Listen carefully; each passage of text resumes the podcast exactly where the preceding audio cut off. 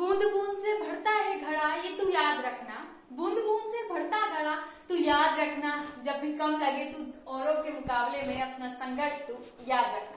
नमस्कार, मैं पूजा लेकर आई हूँ आपके लिए कुछ नया, कुछ खास। जीवन में एक समय के बाद थोड़ी थोड़ी चीज़ें ही एक बेहतर मोड़ पर ले जाती थोड़ी थोड़ी कोशिशें लगातार कर जाने पर एक नया आयाम दे जाती हाँ। एक पल के लिए लगता है कुछ नहीं किया, लेकिन जब उसे इकट्ठा करते हैं तो वो एक बड़ा आयाम दे जाती इसलिए कहते हैं वो घड़ा भी बड़ा मशहूर हो जाता है जब वो कोशिश के दम पर खुद को एक नया आकार दे जाता है।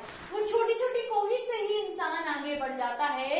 जो कोशिश करता है, वो एक दिन ज़रूर चमकदार बन जाता है। इसलिए कहते हैं, तेरा गुण ये नहीं कि तू कितना सुंदर, तेरा गुण ये नहीं तू कितना अच्छा दिखता है। तेरा गुण ये भी होना चाहिए कि तू कितना अच्छा करता तू कितना अच्छा खुद पे काम करता है क्योंकि जो चीज़ तुझे मिली है, वही तू कर रहा है। तो क्या जब जो चीज़ तुझे नहीं मिली, उस पर जब तू काम करेगा तो वही तो ये तू याद रखना। हाँ एक कोशिश फिर करना कल से आज करने की यही कोशिश तेरे जीवन में तुझको बेहतर इंसान बनाएगी। तुझे बेहतर दे जाएगी। ये कोशिश ही तुझे बूंद बूंद से एक अच्छे आयाम पर ले जाएगी। वो सागर सा भर जाएगा तेरी उपलब्धियों का।